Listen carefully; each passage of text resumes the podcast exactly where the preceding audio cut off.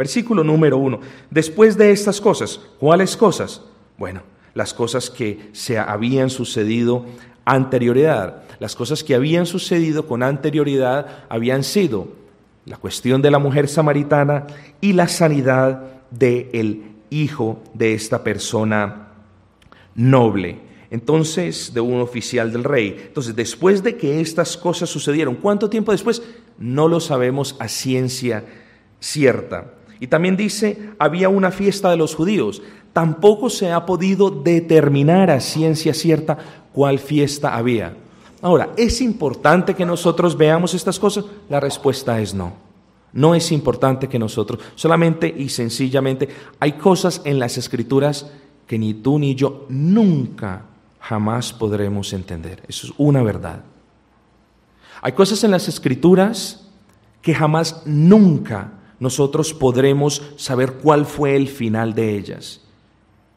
¿Nos muestra esto que la escritura es imperfecta? Claro que no. Simplemente las cosas que quedaron en la palabra del Señor quedaron con un propósito.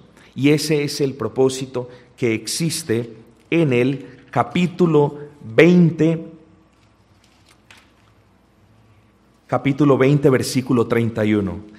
Pero estas cosas se han escrito para que creáis que Jesús es el Cristo, el Hijo de Dios, y para que creyendo tengáis vida en su nombre. Ese es el propósito, no solamente de este Evangelio, sino es el propósito en, como tal de todas las escrituras. Las cosas que quedaron en las escrituras, sean claras para nosotros o no, quedaron registradas para que en ellas veamos a Cristo y veamos cuán misericordioso es el Señor. Entonces no sabemos de qué tiempo nos habla el Señor, ni no sabemos si era el año 28, 27 o 29. No lo sabemos a ciencia cierta. Lo importante es que el Señor se halló en Jerusalén, fue a Jerusalén, subió a Jerusalén y había allí un estanque, una piscina, por así decirlo, una piscina obviamente muy rudimentaria, estamos hablando de dos mil años atrás. Es una piscina que se alimentaba del agua de una de las corrientes. Es una piscina que muchos dicen que se alimentaba del agua de una fuente, eh, ellos le llaman en inglés natural spring, de una fuente que salía de la tierra de una manera natural. Y es importante que nosotros tengamos este contexto en el trasfondo, porque ahorita vamos a ver algo. Versículo 3, aquí comenzamos el tema.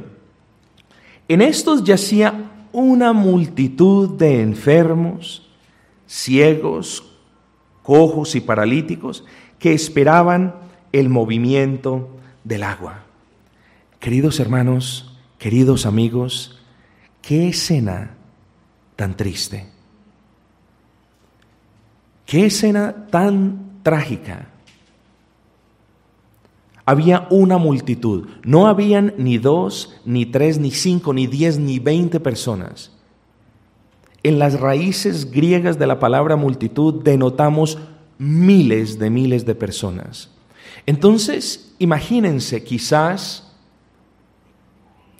no sé, una parte allí con una piscina pública o un estanque, con las aguas quizás no muy limpias y miles de personas a su alrededor. Pero el hecho no era que hubiese miles de personas alrededor, sino la condición de estas personas. Estaban enfermos, ciegos, cojos y paralíticos. Y en el plano espiritual es importante que nosotros veamos que las personas sin Cristo son representadas aquí de una manera fidedigna. Están allí, enfermos los unos con los otros, intercambiando enfermedades los unos con los otros, paralíticos, ciegos, sordos, cojos, mudos, de todo, están allí. Las personas en el mundo son representadas fidedignamente por este versículo. Hay allí afuera y quizás hay aquí alguna persona que se pueda poner en aquel lugar de aquel estanque, ciego, cojo o paralítico. Esto nos representa el mundo. una multitud, una muchedumbre de personas allí, allí afuera, en este estado, enfermos espiritualmente. Y dicen, eran miles de miles y esperaban el movimiento del agua. Esperaban allí en total desamparo. Quizás sus familiares no estaban al lado de ellos. Quizás la mayoría de estas personas eran personas totalmente pobres, desahuciadas ya. Quizás ese era el, el, único lugar donde podían estar, porque eran rechazados. Quizás este pórtico allí, esta piscina pública, este estanque lleno de enfermos, quizás oliendo feo, es el lugar donde quizás tú te encuentres el día de hoy. Ciego porque no puedes ver a Cristo. Ciego porque no puedes ver tu pecado. Sordo porque oyes la palabra pero no está penetrando en tu corazón. Paralítico porque ni siquiera puedes andar el camino del Señor. Paralítico porque ni siquiera puedes moverte hacia el Señor cojo y paralítico porque ni siquiera tú puedes hacer algo por ti mismo. Esta es una figura, este es un cuadro de una persona o de muchas personas que no tienen a Cristo. Están enfermos espiritualmente, no oyen, no ven, no pueden caminar. ¿Eres tú uno de estos hombres o de estas mujeres que es representado aquí en este cuadro tan escabroso?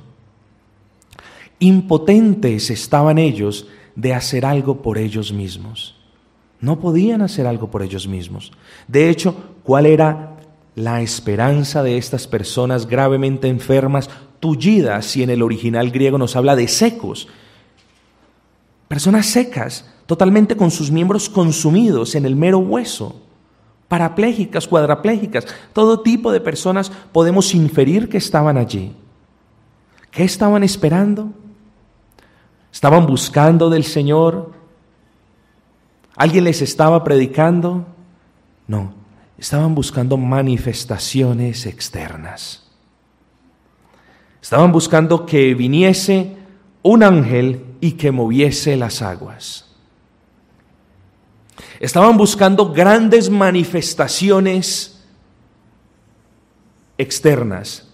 Estaban esperando que Dios se manifestara de esa forma y no de ninguna otra forma.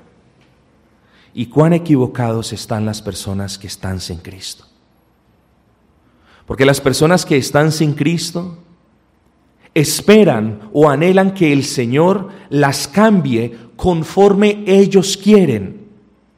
Para vergüenza mía, yo les comentaba, yo quería que el Señor me cambiara conforme lo que yo quería, en la manera que, yo deseaba y en, el, en la forma y en el tiempo que yo deseaba.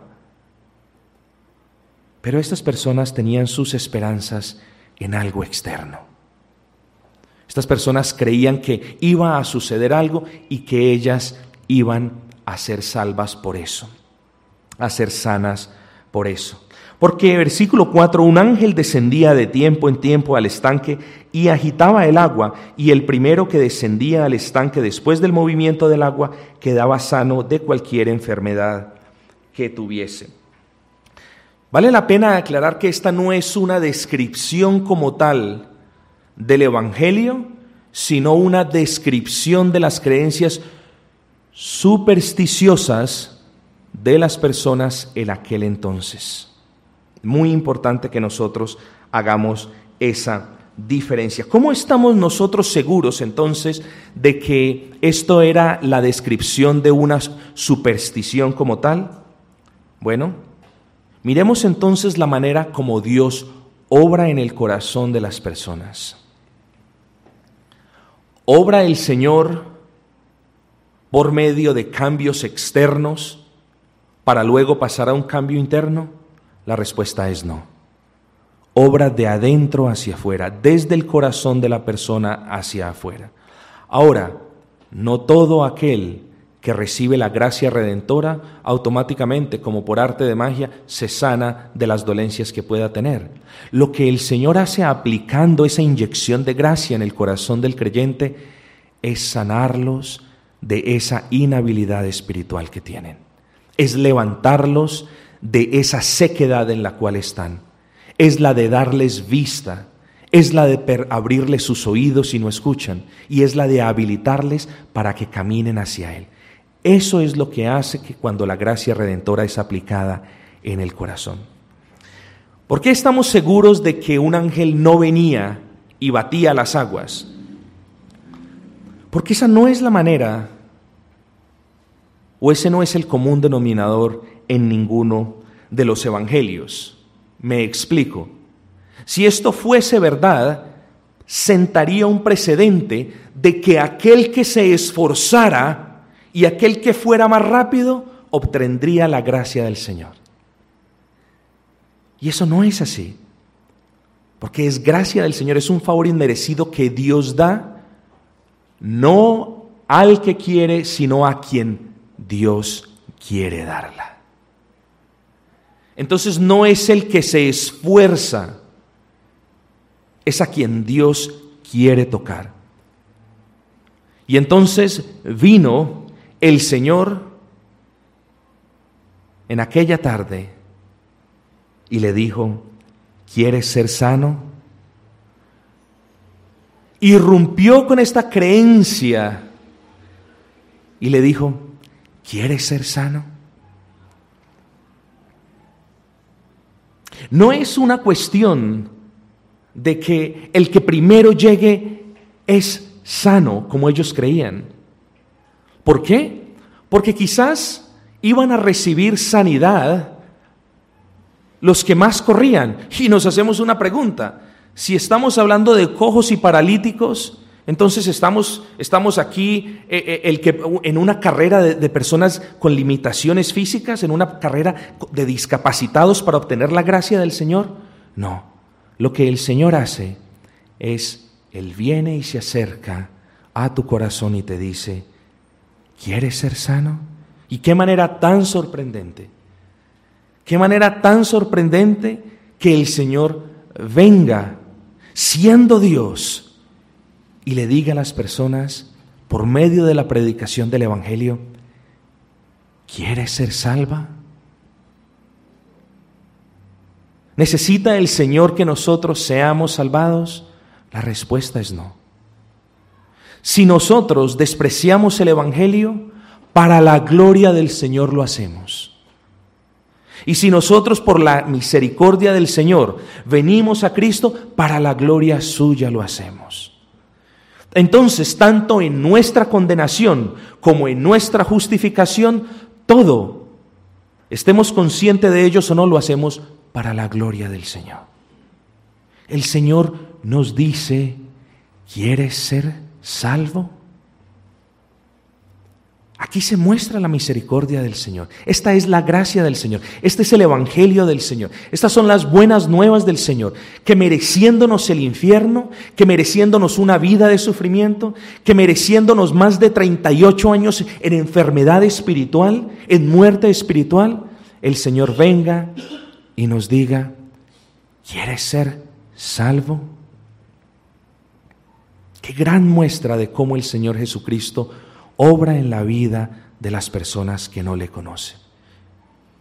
Qué gran muestra y qué gran lección para nosotros que el Señor irrumpa en esta creencia supersticiosa y diga, no es así, es de esta manera.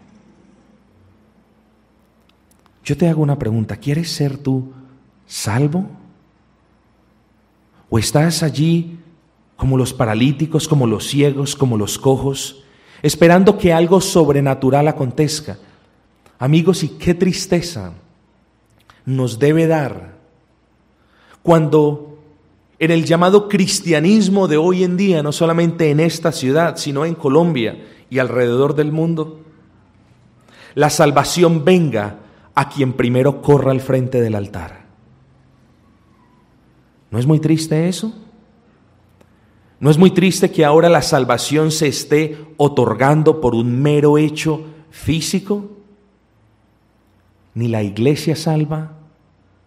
La iglesia, por la gracia del Señor, puede mostrar el camino de la salvación, pero ni la iglesia salva, ni la religión salva, ni los ritos salva, ni venir, dar las ofrendas salva, ni ninguna otra cosa salva. Solo Cristo puede salvar. Y por eso el Señor se acerca y dice, ¿quieres ser salvo? Tengan cuidado de estas sectas y estas iglesias que dicen solamente aquí hay salvación. Y de hecho, queridos amigos, creo que todos, si no la mayoría, hemos venido de iglesias, entre comillas, llamadas muy cristianas, muy conocidas en esta ciudad, donde cuando salimos salimos con maldición.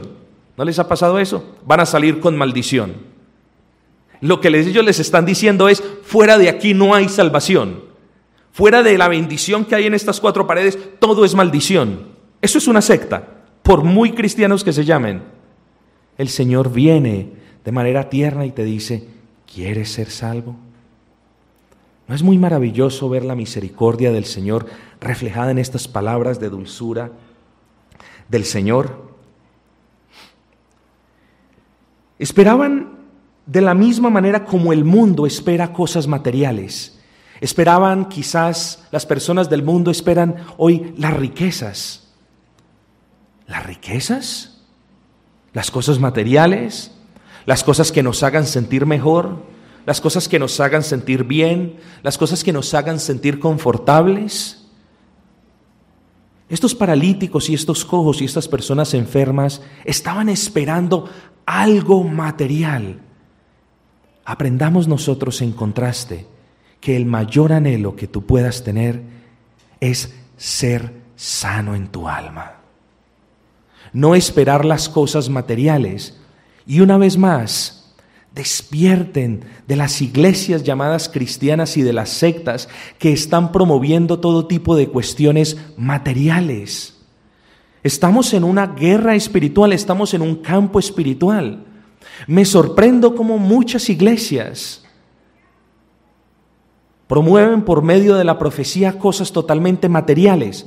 Usted va a tener una casa, usted va a tener un carro, usted va a tener un esposo, usted va a tener una esposa, usted va a tener un negocio, usted va a tener esta bendición, usted va a tener tal cosa.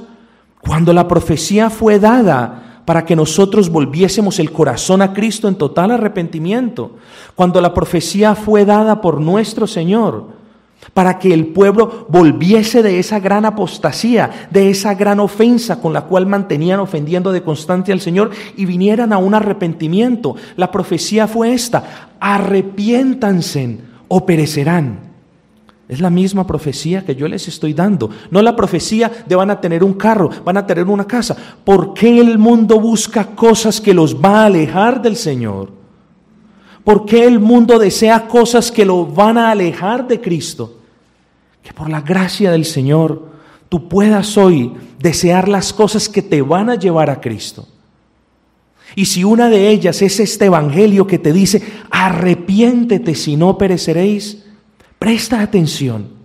Atesora estas palabras que te están retumbando ahora quizás en tu conciencia y arrepiéntete de los pecados y recibe esa mano del Señor que te está diciendo, levántate, toma tu lecho y anda.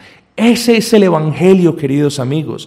El Evangelio no es prosperidad material, no lo puede ser, nunca lo ha sido a través de dos mil años de historia de la iglesia cristiana, nunca lo ha sido. ¿Por qué entonces en los últimos 60 años se levanta este movimiento y hacen del Evangelio un negocio? Un negocio que va a permitir que las personas continúen ciegas, sordas, enfermas, secas y paralíticas. ¿No es muy triste que las iglesias estén abarrotadas de personas ciegas, cojas y paralíticas que estén deseando cosas materiales? ¿Que estén esperando de los cielos que vengan ángeles a sanarlos?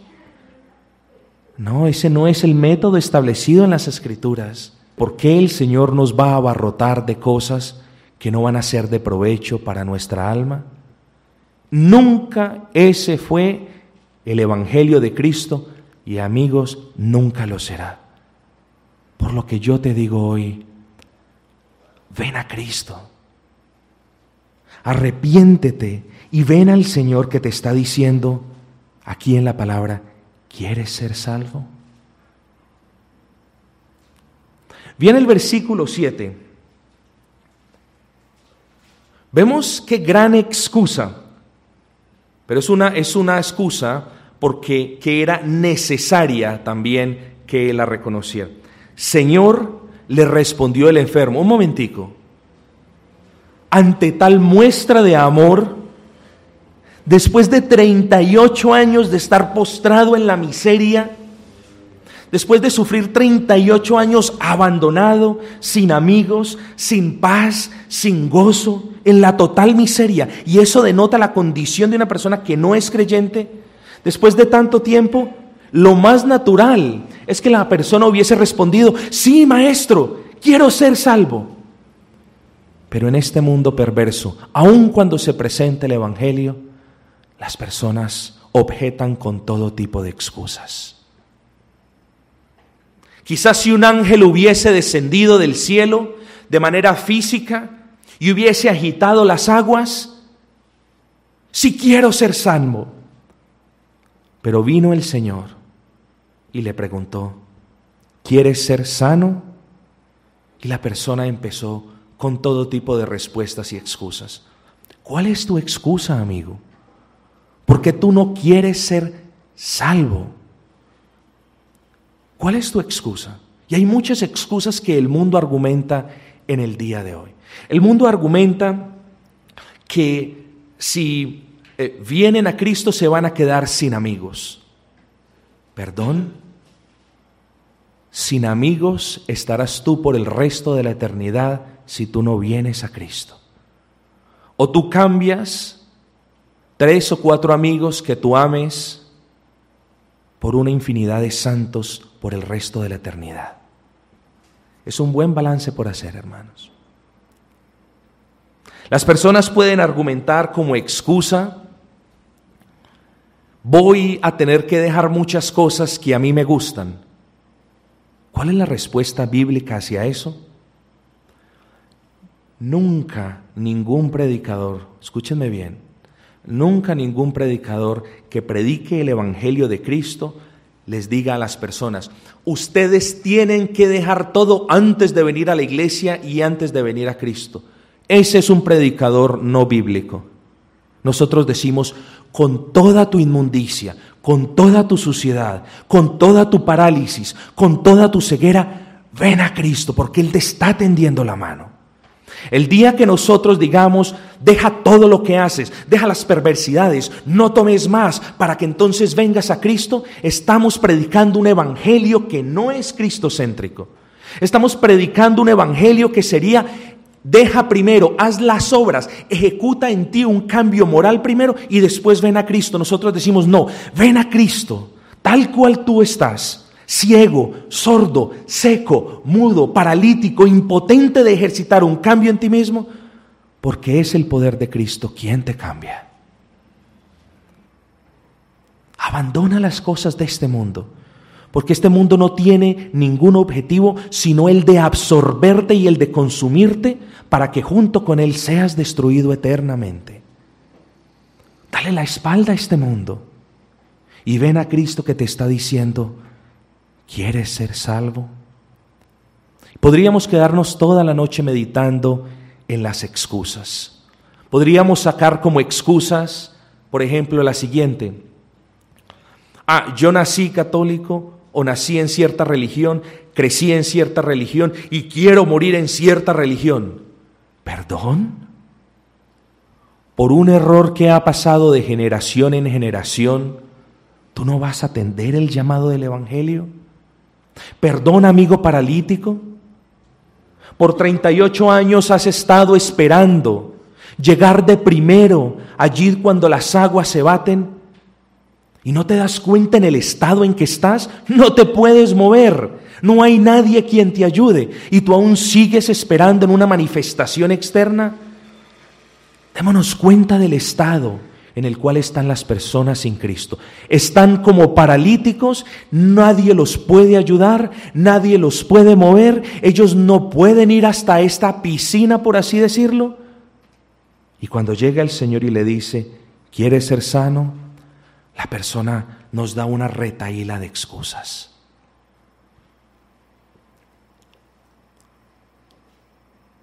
Pero hay algo que el paralítico dijo con toda verdad, con todo su corazón.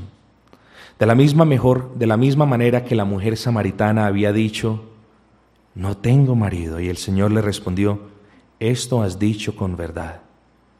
De la misma manera aquí el paralítico en el versículo 7, este hombre pobre, este hombre que no tenía familia, este hombre que no tenía pertenencias, sino un mero lecho viejo quizás, este hombre responde con certeza, de manera correcta, el versículo 7. Este hombre reconoció aquí lo que quizás tú debes reconocer si no has venido a Cristo. Este hombre reconoció su condición. Dijo, por 38 años he estado postrado. ¿Cuántos son los años que tú tienes si tú no has venido al Señor? 35, 40, 45, 32, 50. Ese no es el punto. El punto es que si tú no has venido a Cristo, llevas toda una vida como el paralítico, allí, totalmente dependiendo de la miseria y esperando algo que no va a venir. Llevas toda tu vida allí. Y esto nos muestra cómo nosotros debemos venir a Cristo, cómo tú debes ir a Cristo. Debes venir como el paralítico. Señor, no puedo, no encuentro ayuda de nadie. De hecho, nadie me puede ayudar. Señor, soy impotente de ir por mí mismo a este lugar. Cuando nosotros venimos al Señor, debemos confesar esas verdades. Debemos decir, Señor, no hay nadie quien me pueda ayudar, solamente tú, Señor. Señor, no hay nadie, absolutamente nadie, ni yo mismo, me puedo ayudar a mí mismo. Estoy totalmente dependiendo de ti. Y así nosotros debemos ir a Cristo. Señor, dependo enteramente en ti. Señor, confío enteramente en ti. Esa es la manera como una persona debe ir al Señor. ¿Cómo más debe ir una persona al Señor allí cuando nosotros decimos cada semana cómo debe ir una persona a la cruz de Cristo? Desde donde se encuentre. No era necesario que el paralítico caminara hasta la piscina. Donde te encuentres por muy lejos que tu pecado te tenga alejado del Señor, allí donde te encuentres, clama al Señor y dile, Señor, quiero ser salvo. Señor, yo confío en ti. Por muy lejos donde estés, desde allí clama. Quizás esta noche, que esa sea tu oración esta noche en casa. Señor, sálvame porque ciertamente soy como el paralítico, estoy alejado de ti. Y no hay nadie quien me ayude, de hecho nadie me puede ayudar.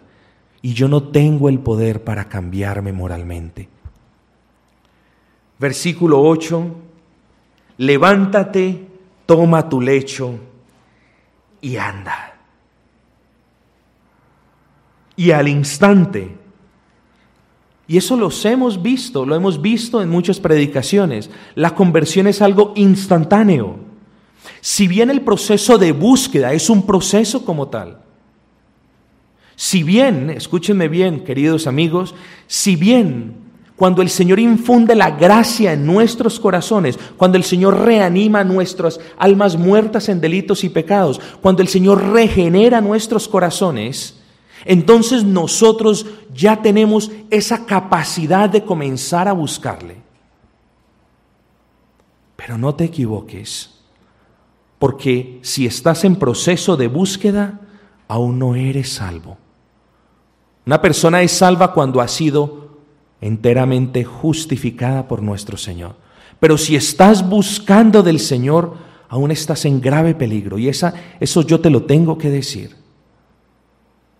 Porque tú no tienes, y ese es el gran misterio, y por eso el Señor nos deja esos grandes misterios cuyas respuestas solamente residen en su eterno conocimiento. Porque tú no sabes si tú vas a morir, si es que estás buscando del Señor, si es que estás buscando la certeza de la salvación, porque quizás no tienes certeza de que seas salva, tú no sabes si vas a morir mañana.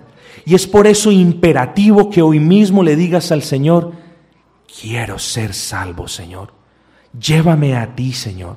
Porque los que van al reino de los cielos no son los que están buscando a Cristo, son los que han sido justificados por Cristo.